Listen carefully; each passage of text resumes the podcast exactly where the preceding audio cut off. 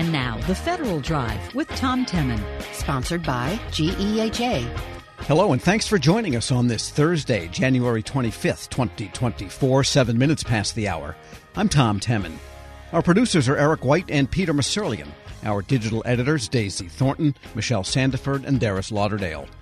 Coming up in this hour of the Federal Drive, this agency's whistleblower program has paid out billions of dollars.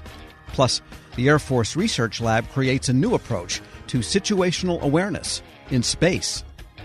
Those stories and much more ahead during this hour of the Federal Drive. But first, the Cyber Safety Review Board at the Homeland Security Department has been around for nearly two years. Well, now Congress is looking to codify the board into law but that comes with some potential changes to how the investigative panel actually works. More now from Federal News Network's Justin Doubleday. And Justin, this review board has been modeled after the National Transportation Safety Board. They kind of comb through accidents to see what the heck caused it. How does the cyber board work? What does Congress think they might do with it? Yeah, well, the cyber board was created by that big cybersecurity executive order President Joe Biden signed back in May of 2021, and it was created to investigate major cyber incidents, similar to how the NTSB investigates those major aviation incidents, like maybe a door falling off an airplane. Well, in the cybersecurity world, there are similar incidents, and the board was created to really look into those. They've issued two reports so far one reviewing the open source Log4j vulnerability, and the second diving into the Lapsus cyber criminal game. Now, DHS is asking lawmakers to formally establish this board into law. Some experts say it might need some more independence and transparency into how it actually works. The Senate Homeland Security and Governmental Affairs Committee is looking at some changes. Committee Chairman Gary Peters says there's clearly more the board can do to support the nation's cybersecurity, so that's something to look out for. And more independent means it would not be in DHS, or what do they have in mind when they say more independent? There are a range of opinions on that question. You know, right now the board's chairman is Rob Silvers, DHS's deputy undersecretary for policy. The deputy chairwoman is Heather Adkins. She's vice president of security engineering at Google. And out of the 15 members of the CSRB, seven are from industry or non federal organizations, while eight are federal officials, agency heads, and things like that. So these people are all walking into the board with uh, dual hats on their heads, and some folks thinks that think that's an issue. Tara Wheeler is one of those. She's chief executive of cybersecurity firm Red Queen Dynamics. She testified before the Senate Homeland Security panel last week. If the NTSB worked like the CSRB does now, NTSB investigations would be conducted by the FAA administrator, the chief pilot at Boeing, and the chief revenue officer of Delta Airlines. Ooh, that's a sharp critique, I would yeah. say, of the way the board operates. I love that company name, Red Queen Dynamics. And so, what does industry say? What do they say about these questions, about this whole membership question? Yeah, even industry is not unanimous on how exactly this should work. And they certainly think there could be issues with having some industry members in investigating other companies, potentially their competitors. That's a point that John Miller, the general counsel at the Information Technology Industry Council, raised during last week's hearing. The one thing that I think is clear that if there is private sector participation in the board, and I represent private sector companies, we think that certainly private sector companies have a lot to add to this discussion. There really should be clear membership selection processes, and there should really be a very clear process for recusal and, and making sure that we don't have either real or perceived conflicts of interest or, or business advantage. And again, that's John Miller of the Information Technology Industry Council. And you're reporting, Justin, that there is the idea of giving this in the Congress, of giving the board subpoena power. Yeah, that's right. DHS, as part of its request to Congress, is actually asking for subpoena power for the board. There's an incident and they need to compel certain facts from a company that might be hacked or might be part of a hack. They might need this power. All the experts who testified before the Senate committee last week generally agreed that subpoena power could be useful, but you know, some say the way the board is structured right now with industry members and other agencies involved, that might not be a great idea. Miller from ITI argues that there's already regulatory powers that can investigate certain cyber incidents. So giving it to the CSRB. They need to work out how those work together. But, you know, Trey Herr, director of the Cyber Statecraft Initiative at the Atlantic Council, says the board will really need this power at some point to fully investigate cyber incidents for the board's ability to investigate large complex incidents where there is profit motive to protect potentially some of that information in play. And this committee and others have seen the challenge in investigating complex issues within the technology industry. The subpoena can be a basic and useful mechanism as part of that. I think it's important to note that the subpoena exists within a specific authority as used by the board, like the NTSB, which is not punitive. It does not connect to a law enforcement investigation, and it is not tied to an explicit regulatory authority. Yeah, so there's a lot of complications in this. And, you know, going ahead with this idea of the transportation department model, you know, in some areas you do have cooperation between the industry, the airlines, and also the airplane builders. And there's this kind of co inspection of airliners being built by the FAA and people designated by the aircraft builders. And you do have CISA that looks at things. So maybe there's some merit to that idea that the board could be within DHS but consist of people that work for the government and not for industry. It seems like the upshot from what lawmakers said at that hearing and what the experts testified, some sort of middle ground seems to be the board will probably not become a full fledged independent agency, but there needs to be some more independence and transparency in how it works. Those were kind of the watchwords, especially with how they select the incidents that they choose to investigate. Folks said there's a lack of transparency around hey, why did they choose to pick up this Lapsus criminal game review? There are several private sector cybersecurity companies that are already looking into gangs like that. Shouldn't the board be looking at specific incidents and using kind of their unique powers in that regard to do so? So it's an evolving board. It's like less than two years old. So there's a lot to happen here. The NTSB is almost 50 years old in its current incarnation. So it'll be interesting to watch how the CSRB evolves. And does the CSRB publish the results of what it has found out in detail, the way the NTSB does? They do. They publish the results of what they found out. They publish these in depth reviews. They're working on one right now around uh, cloud security and the Microsoft Exchange Online hacks that happened last summer that affected the email accounts of Commerce Secretary Gina Raimondo and State Department officials. So that's one to watch out for. So stay tuned. And these are not the only changes that the CSRB would undergo with Congress the way they're looking at this law. It, well, yeah, th- there's a few things they're looking at. One, one is the the makeup of the board, who should be on it, how should recusal processes work, and we co- we covered that. And then what I just mentioned, uh, how the board selects the incidents that it investigates. Uh, Miller and some of the other folks who testified last week questioned why the board, like I said, chose to investigate the Lapsus cyber gang. It was a kind of a broader review of the cyber gang's activities rather than a specific incident. So that's something to watch as well. All right. And who's behind this in Congress, by the way? The Senate Homeland Security and Governmental Affairs Committee is looking at this issue closely. Chairman Gary Peters made several comments that they're going to, to look at this issue this year and how the CSRB is actually authorized. Federal News Network's Justin Doubleday. Thanks so much. All right. Thank you, Tom. And be sure to check out his story at federalnewsnetwork.com. Still to come, the Air Force Research Lab creates a new approach to situational awareness in space. This is the Federal Drive with Tom Temin here on Federal News Radio, part of the Federal News Network.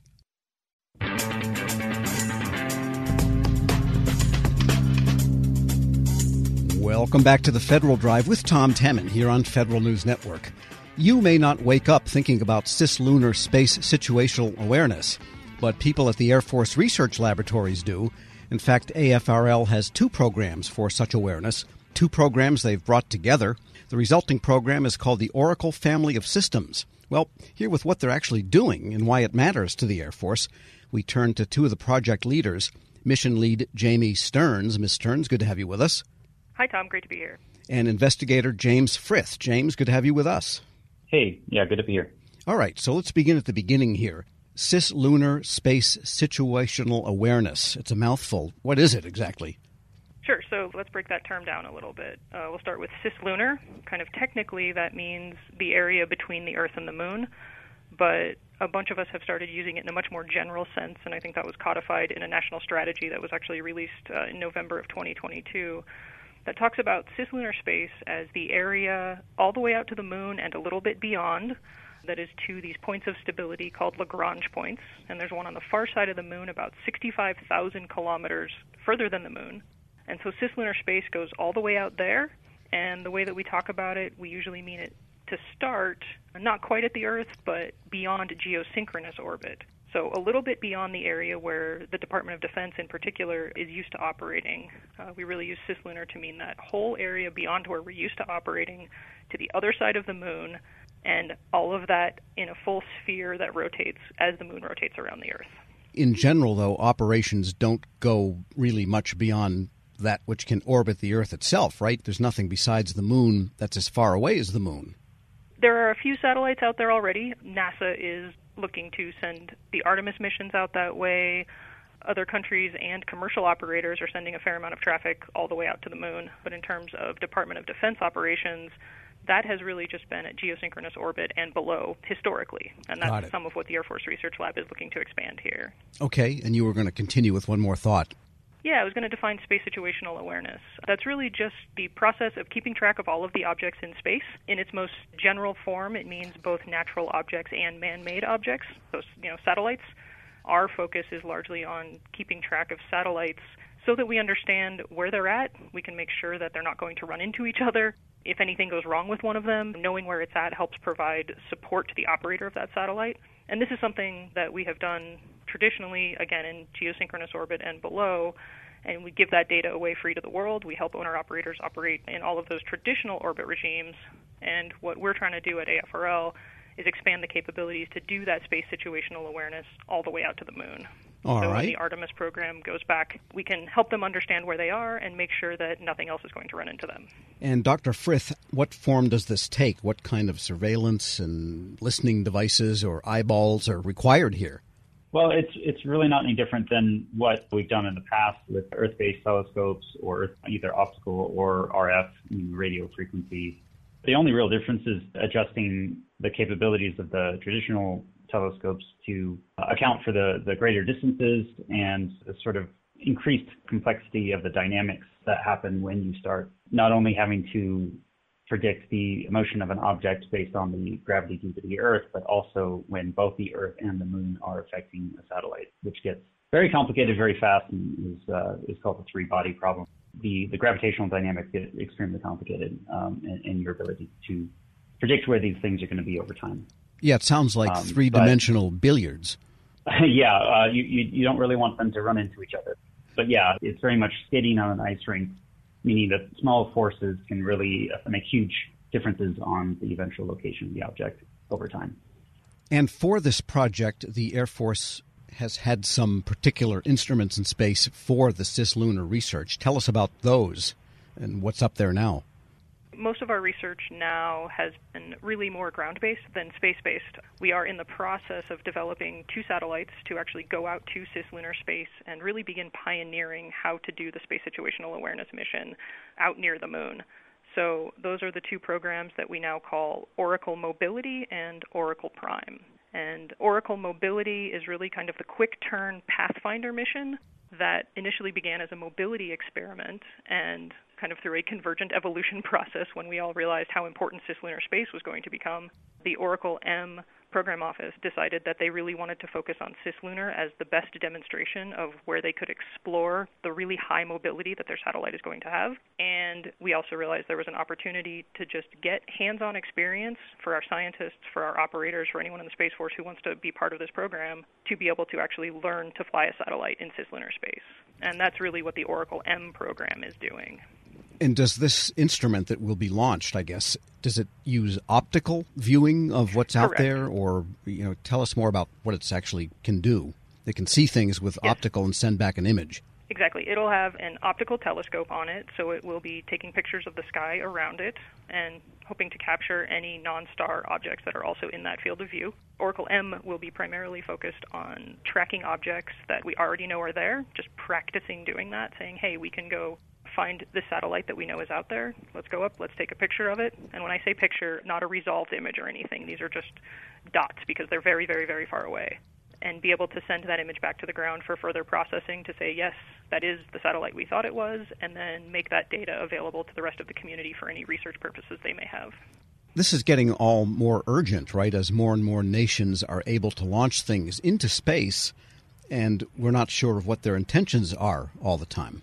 Well, I think there's just going to be a lot of activity in cislunar space, period. You know, just our own internal open source estimates. There's going to be about 100 objects out there by 2026, if you include all the active satellites that we know are going from every country, from NASA, from commercial, and then, you know, anomalies happen, things go wrong. There's always going to be an element of surprise where even if everyone is doing, you know, everything quite responsibly and nobody has any, you know, bad intentions, things still happen. So we just want to be able to observe all of these satellites and be prepared if, you know, we need to help people understand where objects are and make sure that we can not have any conjunctions or have a bad day in cislunar space. Sure. And let me ask you, James, when a dot is discovered, I mean, what does it take to understand that, hey, that dot wasn't there yesterday? Or it's not just another star and this kind of thing. There must be a lot of processing that goes on to make sure that that dot is really what you think it is.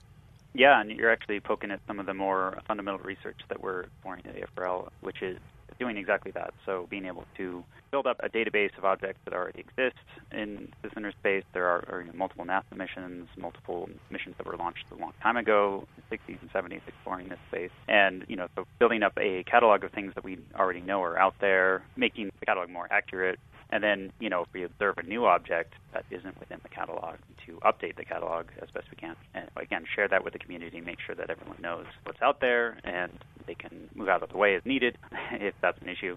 But truly, the dynamics of this environment is complicated, working sort of in the realm of chaos theory, meaning that as you increase the amount of time from an observation, you actually get unpredictable results in the future. So, taking sort of basic PhD level research and turning it into an applied capability is one of our research efforts here uh, currently. Yeah, so a uh, lot of before, science has come to bear on this, it sounds like. Yeah, so there are two main thrusts. One is the, that dynamical problem, which is increasing our accuracy in how we can predict these objects' location over time. Uh, and the other big piece of that is the technology needed in order to produce data to actually observe the objects, which there are certain situations where that's truly impossible from the Earth itself, which is why we need a space-based component for uh, cislunar SSA. And I'm getting a little whiff of artificial intelligence in here. We're starting with just uh, biological intelligence first, and then there's certainly uh, that's one tool in, in, the potential toolbox for, for us to use. But again, it's not necessarily uh, going to solve everything. And the fact that this is all happening at the Air Force Research Laboratory and not at, say, Space Force, which is supposed to have the operational ownership of the space domain, sounds like we're in the early stages of understanding what goes on up there and how to figure out how we can observe it. Fair to say? That's a perfect description. You know, James and I both do officially work for the Space Force, aligned under Air Force Research Lab. And so, yeah, the main goals of these programs and all the research that James discussed really is to help any future programs that are, you know, official and operationally run out of the Space Force to understand, you know, not even just what do we build, but even understand the basic requirements. It's, as James said, a very complicated space, and we want to help understand how you really do this mission and be able to define those requirements. And have we found anything out there yet? Yeah, so there have been dozens of launches over the last year or two to this region, which is you know proof that this is a, an area that we need to focus on um, as a as a nation in terms of making sure that we can uh, track these objects. So Artemis 1 launched a little while back and deployed 10 CubeSats, which are now within that region. So tracking them has been challenging. The Luna 25 was launched recently. There's a Korean launch called KPLO. There have been up to about a dozen or more satellites that have been launched to cislunar space in the last couple years, and these have been very useful test objects to you know work on the dynamic problem that we're discussing. You know, some of these have been observed, some of these haven't, but we're testing out tools and techniques all the time there's another interesting aspect of this too of historical launches. So just during the course of our research and trying to build out how you would build a catalog for cislunar space, we've you know come across objects that were launched in the 60s, like rocket bodies from some of those early missions um, that have kind of been rediscovered and put back into some of our catalogs. So we're, we're kind of practicing that discovery phase as well with things that were launched a long, long time ago. All right. Well, we're going to leave it there. Sounds like interesting work. Dr. Jamie Stearns is a Space Vehicles mission lead, and Dr. James Frith is a principal investigator. They are both with the Oracle project at the Air Force Research Laboratory. Thanks so much for joining me. Thanks a lot. Thank you. And we'll post this interview at federalnewsnetwork.com slash Federal Drive. Subscribe to the Federal Drive wherever you get your podcasts. Still to come, when it comes to your TSP stocks, no use looking backwards. But first, this agency's whistleblower program has paid out billions of dollars. This is the Federal Drive with Tom Temin here on Federal News Radio, part of the Federal News Network.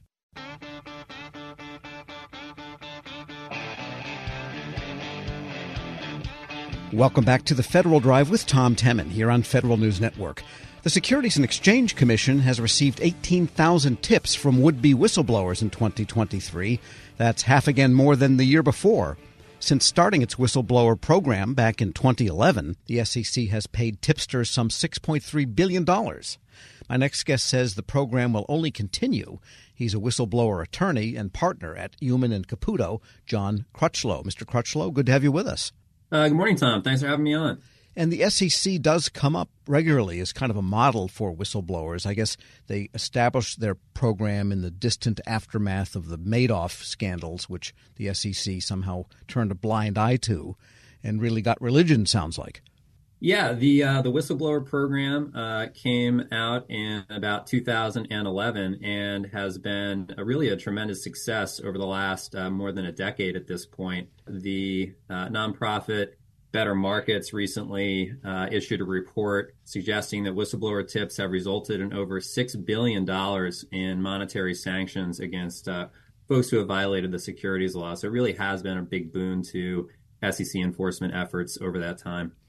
Should people go directly to the SEC? Should they get a lawyer first? I mean, what's the best what's the best practice here for the whistleblower? Every situation is certainly unique. First and foremost, if somebody would like to file anonymously, the law requires them to hire a lawyer to do that. But even if they don't want to file anonymously, there are a lot of advantages to working with a lawyer who's experienced not only with the securities laws, but also with the whistleblower program. First, the lawyer can help with assessing the strength of the whistleblower's evidence uh, in light of the applicable law and can help identify gaps in the evidence or blind spots that might exist and can provide advice, if possible, on how to fill those gaps. The lawyer can also provide, I think, pretty invaluable help in preparing a whistleblower submission to highlight the evidence and the issues most likely to be of interest to the SEC and in a way that will eventually, hopefully, be most helpful to an SEC investigation. Uh, it also can often be helpful to have a dialogue with somebody in the SEC's enforcement division before submitting a tip. And the lawyer can help with these things. If a lawyer who is external decides to go on with this and help the whistleblower, because there could be a good reward eventually from the SEC, does the lawyer, will a lawyer, will you work on the basis of that future settlement or payout, or does the whistleblower need to make that investment themselves? Most most lawyers who practice in this area, I find, uh, do work on a contingency basis. So so most lawyers who will represent whistleblowers in a case like this will not get paid unless unless there is an award paid to the whistleblower at the end of the case. Which I would think would make you selective about which cases you take on. Certainly, yes. It, it doesn't help anybody to try to bring a case to the SEC that is not meritorious. Right. And and that takes even the good cases, though, takes some patience on everybody's part. It takes time to get these things settled, discovered, and settled and decided. Yes, I think uh, any any lawyer who practices in this area is going to spend a lot of time up front working with the client to make sure that the case is one that actually has a good chance of being successful. We are speaking with whistleblower attorney John Crutchlow. He's a partner at Heumann and Caputo. When someone is protected in that manner, though, they're still out of work even though the SEC is going after the company. That's great. What happens to the person then? Well, again, I think if uh, the company would have to know that the person is an SEC whistleblower for that, uh, for them to be fired for that, uh, and the company would face pretty drastic consequences if they uh, identify the person as an SEC whistleblower and then fire the person. But uh, yeah, it can happen. And one of the big, obviously, one of the most well reported aspects of the whistleblower program are the financial incentives that come with it. Um, and that is to help compensate people for the risk that they take. And the, you know, the whistleblower program has paid out uh, a considerable number of awards uh, over the years, including some pretty substantial awards over the years. Uh, I think that the program has paid something like $2 billion to almost 400 whistleblowers over the last uh, decade plus. So there are pretty substantial financial awards some others have pointed out a couple of problems with the SEC program. What, in your opinion, should they still do to make it up to full greatness, if you will, for, for whistleblowers. Yeah, the SEC whistleblower program has uh, undoubtedly been incredibly successful. Um, it has been a real boon to SEC enforcement efforts uh, over the years, uh, without any question. I think if if there were room for improvement, I think there are definitely a couple areas where um, the program could be improved. One of them is the amount of time it takes between when a uh, the SEC resolves an action uh, that qualifies for a whistleblower award, between when a whistleblower applies for that award and the money is actually paid can be uh, quite a long time, can be well over a year, can be sometimes be more than two years. So I think the law could be strengthened if there were some pretty hard and fast deadlines in place for the SEC to uh, to pay awards uh, to qualified whistleblowers. In addition to that, I think the law could be improved to prevent retaliation or to give the SEC enforcement authority to bring an action for retaliation against somebody who is a whistleblower, has has raised appropriate issues internally, and is retaliated against for that before they have become an a formal SEC whistleblower, before they've actually submitted a tip. So in order for the SEC to take enforcement action against a company for retaliating against a whistleblower, that person has to have already filed a tip with the SEC. Um, if they have not yet done so, the SEC doesn't have authority to go after uh, a company, for example, for uh, bringing retaliatory action. So um, I think the law could be strengthened by allowing the SEC to do so, even if a person is not yet a uh, formal SEC whistleblower. Yes, yeah, so that would be a statutory requirement to change that. The the rules would have to change for sure. Yeah. The rules or the law. The the law would have to change, um, and the implementing regulations would have to change. And ultimately, the SEC took the position that it was entitled to to take that action, but the Supreme Court uh, interpreted the existing law as saying that somebody would have to actually be an SEC whistleblower, defined as somebody who has actually filed a tip with the SEC to uh, in order to for the SEC to take enforcement action against a company for retaliation. Um, so that was uh, basically a, a uh, an interpretation that the Supreme Court made, which is the law of the land today and can be fixed by a by a change to the law. And with respect to whistleblower practices across the government, is the SEC a model for other agencies that could improve their programs? Do you think? The SEC is is a fantastic model. Um, I think that it uh, has been very very successful. There is certainly a culture inside the SEC that well, I I was an SEC attorney myself. Uh, I have now been practicing before the SEC um, as a whistleblower attorney, and uh, I can tell you that that the SEC culture is is pro whistleblower. I think that whistleblowers are respected. Their uh, their confidentiality is is protected when possible. Uh, the retaliation provisions are enforced when possible.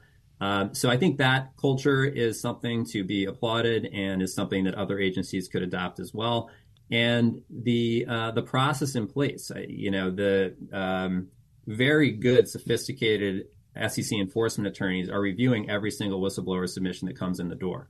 Um, and not all of them are assigned for investigation. You know, with 18,000 tips coming in the door, it is uh, it is certainly not the case that uh, every single one that has good information gets assigned. But but you you can be assured that a good, sophisticated SEC enforcement attorney is going to put eyes on your submission, and that's good confidence to have. And I think a lot of other agencies could could benefit from from that model. And we should point out too that the SEC can only hear financial irregularities. If there's some EEO type of violation or something in some other area than finance, then you got to go somewhere else anyway. Yeah, this is uh, the SEC whistleblower program is for information about violations of the securities laws.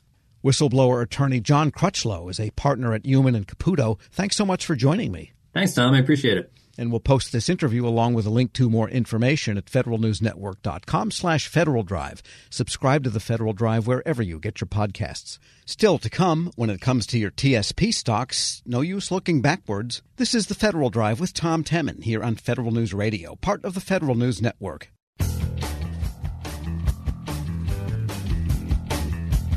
Welcome back to the Federal Drive with Tom Temin here on Federal News Network. If the 2023 stock market showed anything, it's that you can't predict the stock market. Instead, you need a strategy you can stick with. Art Stein of Arthur Stein Financial joins me now with what the rearview mirror is telling investors. And Art, why don't we begin with your assessment of the past year in terms of the TSP? And I know you don't make predictions, but you know what kind of strategy should people be thinking about? Last year was a very good year, and that was a welcome relief because 2022 was a historically bad year. I mean, not only were stocks down, but bonds were down, you know, in double digit declines. And it was just, you know, it was very unusual. It was two years in a row of bond declines, which almost never happens. It was the first time the TSP uh, F fund and the stock funds had gone down in the same calendar year. And, you know, just looking at financial markets in general is the first time that anybody can remember, maybe since the Great Depression or something like that. So it's pretty discouraging for investors. Then last year, uh, there are a lot of ups and downs, but especially the last two uh, last two months of the year, uh, everything really jumped, and we ended up the C fund was up 26 percent, the S fund 25 percent, the I fund 18 percent, and finally the bond funds went up 5.6 percent, which is a good return for bond funds and outperformed the G fund uh, for the first time in a long time. So we finally saw what, you know, uh, investors are looking for.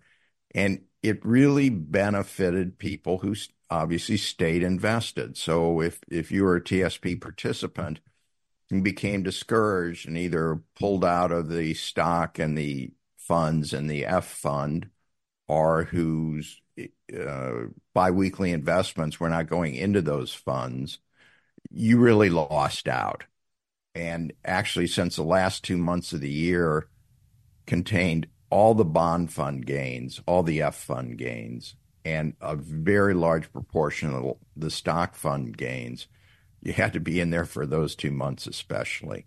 It seems now, like people make the mistake of, you know, if they want to swing around their investments, of taking what's going on in the news and somehow overlaying that with what they think the market will do. And there's been lots of bad news in the last quarter of 2023 the war in the Middle East, the Ukraine situation droning on, the political p- paralysis in the United States. But the market doesn't necessarily follow those things, which means you're putting yourself in potential danger if you try to beat the market based on the news. Absolutely. And one way to put it, Tom, is the economy is not the stock market, and the stock market is not the economy. And one of the reasons that's true is that the stock market is what's called a leading indicator. It tends to go down before the economy starts to decline, and it tends to go up before the economy starts to recover. And so it makes it very hard to time the market based upon what's going on now. And it's one of the reasons why trying to time the market, trying to get in and out of the stock or bond funds based upon what you think is going to happen has really been a losing proposition. Right. Uh, the People the better that... strategy is just to decide what allocation you want between stock funds and bond funds and then invest accordingly and stick to that allocation. Yeah, people that have great stories about how they beat the market or time this or that stock sometimes remind me of people who went to Las Vegas and came back, and they never tell you about the losses. They only tell you about how they could do no wrong at the crap tables or something, and you would think that you actually could have a chance of winning at the long term in Las Vegas, which nobody does. Yeah, and there's actually an academic term for this. It's called recency bias, that we tend to think that whatever has happened recently is going to happen in the future because it's, you know, what we remember most closely. We're speaking with Art Stein, certified financial planner with Arthur Stein Financial in Bethesda, Maryland. And so looking ahead to 2024, people are, you know, we're here already, and the same wars are going on, the same political paralysis is in the country. And so, you know, the underlying situation hasn't changed because the calendar turned over. So, what are you advising people with respect to thinking about strategy for the coming year? Okay, well, first of all, we have to remember that there is a lot of good news about the economy. Employment's remained very strong, and interest rates have come down a little bit. Inflation has certainly come down. and uh, you know economic growth has continued. So the our economy continues to do well. You know, the general forecast for last year was that there would clearly be a recession. I mean, that was just you know most people who forecasted that's what they were forecasting, and now I'm seeing the same forecast. So the people keep forecasting a recession, and eventually they're going to be correct. Maybe not this year, maybe it'd be 10 years from now, but, and then they will be crowned the king of four, a queen, king or queen of forecasting because they got it right. I think a key thing for people to do in the early part of the year, it's a great time to review your financial situation and see where you are and whether you are uh, on the right path. So, of course, you want to look at your TSP allocation uh, with all the ups and downs. I mean, is the allocation what you want? And if not, you can rebalance. Employees, uh, of course, want to look at the uh, allocation of their biweekly investments, which you know can be very different than their current allocation. And one thing we often recommend is that your biweekly investments can be much more aggressive than your current allocation because you just have smaller amounts going in every two weeks. And if the markets go down, uh, that's good for you at that point because you are buying low. Then another question you need to ask yourself is do you want to be in the Roth TSP or do you want your money in a Roth IRA? You know, the whole Roth question. So, uh, current participants, employees, have the choice of their contributions going either into the regular TSP or a Roth TS or the Roth TSP. And the major difference is that the money you put in the regular TSP, whatever you put in reduces your taxable income by the same amount for that year. So if you put in 10,000 in the TSP, you're going to reduce your taxable income $10,000. Now, of course, when you take that money out, it's fully taxable. With a Roth, the money that you put in does not reduce your taxable income. But when you take it out, there's no tax on the withdrawals.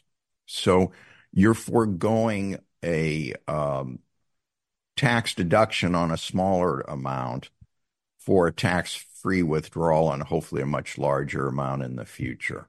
One downside of that is that for employees, the reduction in, because there's no tax break on contributions, your taxable income is going to be higher. And you want to make sure that you can afford that. Now, you can split up, you know, so that some of your uh, contribution goes to the Roth and some to the regular, but people need to look at that. And there are a lot of advantages to a Roth account.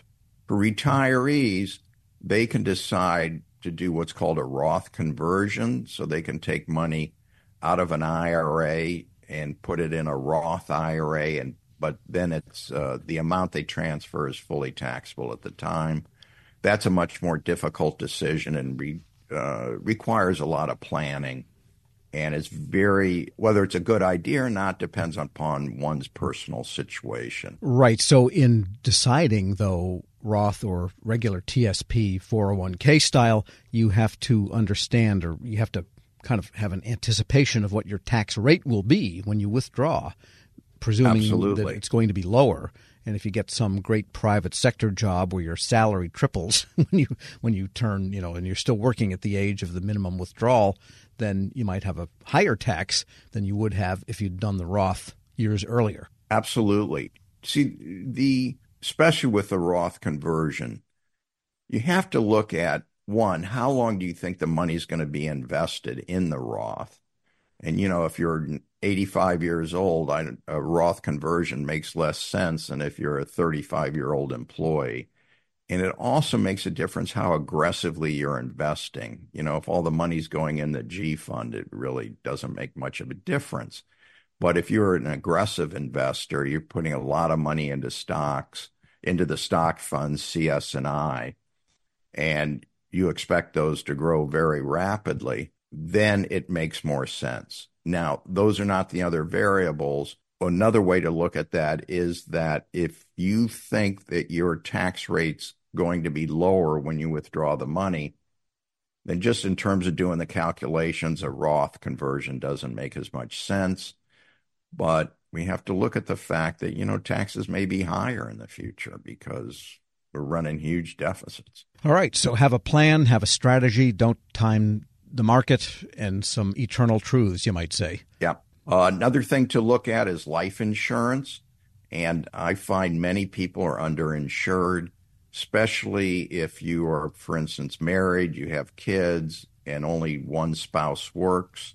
You need a lot of life insurance on that spouse. Like 10 times salary is not too much. And for a healthy person, they need to compare what it costs for FEGLI, uh, the federal government life insurance uh, group policy, with what they can get in the private sector. And healthy feds are going to probably find that the private sector policies are cheaper and no reason not to get them. Uh, I would say that everyone should calculate their net worth every year. It's value of everything you own minus your debts. And that should be going up every year. If it's not, it's a real warning signal. Now, if you're retired and you're older, you, you don't expect to see that increase in net worth, perhaps, but it's still nice if it happens.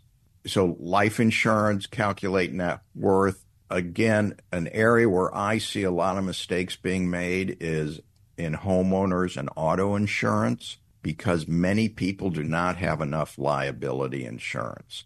And this is if you have an accident, you're at fault, you get sued, or if someone's at your house and they fall or slip and they're seriously injured and they sue you, how much is your insurance actually going to cover? And what you're going to find is that for most people, it's going to be somewhere around a hundred to maybe five hundred thousand dollars. And so think of it, you know, like you have someone over to your house, your kids have friends over, some kid falls down the stairs, can't walk for the rest of her life. Uh, you could easily get sued and lose a million or two million dollar lawsuit, and your uh, homeowner's insurance going to say, "Great, we'll cover that." up to $250,000 and the rest of it, that's on you. Well, you don't want to be in that situation. You want to look at what's called umbrella liability insurance, which is sold in million dollar increments to cover that excess liability in home and auto. And one of the great things about umbrella liability insurance is it's very cheap. Like I'd say most people can get a million dollars covering auto and home of umbrella coverage for about six, eight hundred dollars a year. Well, why not have the extra coverage for that?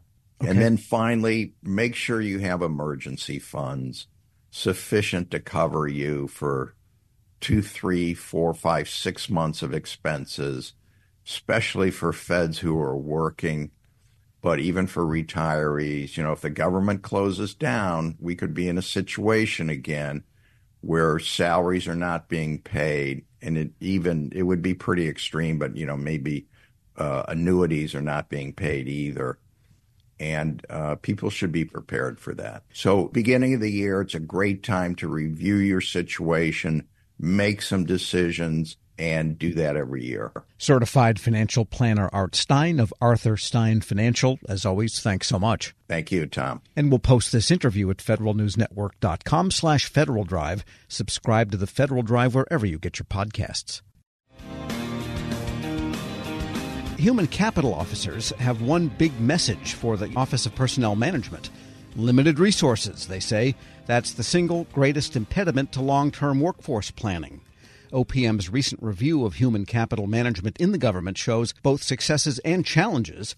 Here with more on the results, Federal News Network's Drew Friedman. And Drew, let's start with a reminder of what OPM covers in this annual human capital review. So each year, OPM will meet with different human capital leaders from different agencies to understand what challenges they have in workforce planning and what successes they've had over the last year. When you look at workforce planning, what that actually means is how do you manage human capital or the workforce of an agency? So that can mean anything from making sure that you have the right people, the right skills, the right person in the right position, and having them there at the right time as well. These human capital reviews are really an opportunity for agency leaders to tell OPM where they are struggling and maybe offer some suggestions to OPM for where they need help and where they need OPM to uh, look at to try to help with this long term workforce planning. And why are they saying that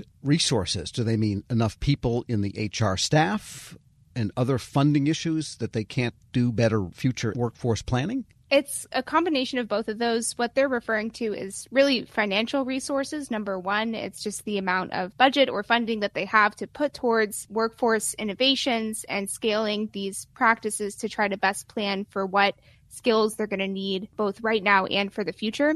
But of course, like you said, it's also this matter of skills, having the right skills on staff, having the right employees in human capital or human resources departments to be able to help create that workforce plan. Got it. All right. And so workforce planning, they need their own people to do. And I'm when they say they don't have enough resources, they probably mean they don't have enough people to carry out the plans they would want, I guess. That is part of it for sure. And you know, as I'm sure you've heard many times, and I have as well, this idea of strategic human capital management uh, has been on the Government Accountability Office's high risk list for, since 2001. So, more than two decades, GAO has said that skills gaps or not having enough uh, employees at agencies or in HR is contributing to a lot of these really big fundamental challenges for government overall. So, I think what you're hearing is an, an echo here from agency human capital leaders themselves saying a similar problem is is what they're experiencing on their end as well. What else is challenging workforce planning? What are some of the other things that were reported to OPM in this latest review? So, interestingly, one thing that a lot of human capital leaders are focusing on or want to try to do more of is uh, looking at data, workforce data, and analyzing that data. But while they do have access to a lot of data, for example, on things like the age of their workforce, attrition levels, etc., OPM found that through these conversations and the reviews that they had on human capital, that agencies didn't really have the expertise or the capacity to be able to manage that data or understand how to use that data to make changes to their workforce going forward.